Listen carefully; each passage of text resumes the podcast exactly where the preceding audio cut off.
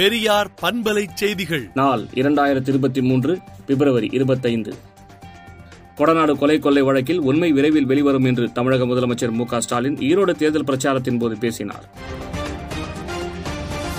அதிமுக ஆட்சியில் ஈரோடு கிழக்கு தொகுதியில் பல திட்டங்களை நிறைவேற்றியுள்ளதாக எடப்பாடி பழனிசாமி தெரிவித்துள்ளார். கால் மார்க்ஸை பற்றி விமர்சிக்கும் தகுதி கவர்னர் ஆர் என் ரவிக்கு இல்லை என்று மார்க்சிஸ்ட் கம்யூனிஸ்ட் மாநில செயலாளர் கே. பாலகிருஷ்ணன் தெரிவித்துள்ளார். ஈரோடு கிழக்கு தொகுதி தேர்தல் பிரச்சாரம் இன்று மாலையுடன் ஓய்வதால் அரசியல் கட்சியினர் வேட்பாளர்கள் தீவிர ஓட்டு வேட்டையில் ஈடுபட்டு வருகின்றனர்.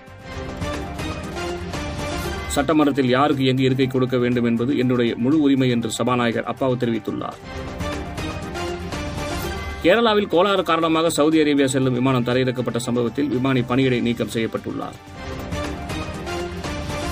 வரும் நாடாளுமன்ற தேர்தலில் ஒத்த கருத்துடைய கட்சிகளுடன் காங்கிரஸ் கூட்டணி அமைக்கும் என்று கட்சியின் தலைவர் மல்லிகார்ஜுன கார்கே தெரிவித்துள்ளார்.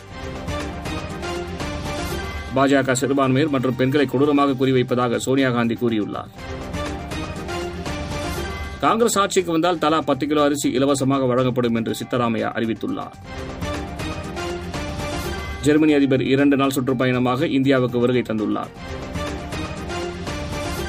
பாகிஸ்தானில் குடும்ப வறுமைக்காக வேலைக்கு சென்ற பதினைந்து வயது கிறிஸ்துவ சிறுமியை கடத்தி அறுபது வயது நபர் இரண்டாவது மனைவியாக கட்டாய திருமணம் செய்து கொண்டார்.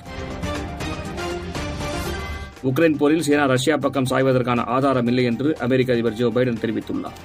விடுதலை நாளேட்டை விடுதலை டாட் இன் இணையதளத்தில் படியுங்கள். பெரியார் பண்பலை செய்திகளை நாள்தோறும் உங்கள் செல்பேசியிலேயே கேட்பதற்கு எட்டு ஒன்று இரண்டு நான்கு ஒன்று ஐந்து இரண்டு இரண்டு இரண்டு இரண்டு என்ற எண்ணுக்கு பெரியார் எஃப் நியூஸ் என்று வாட்ஸ்அப் மூலம் செய்தி அனுப்புங்கள்.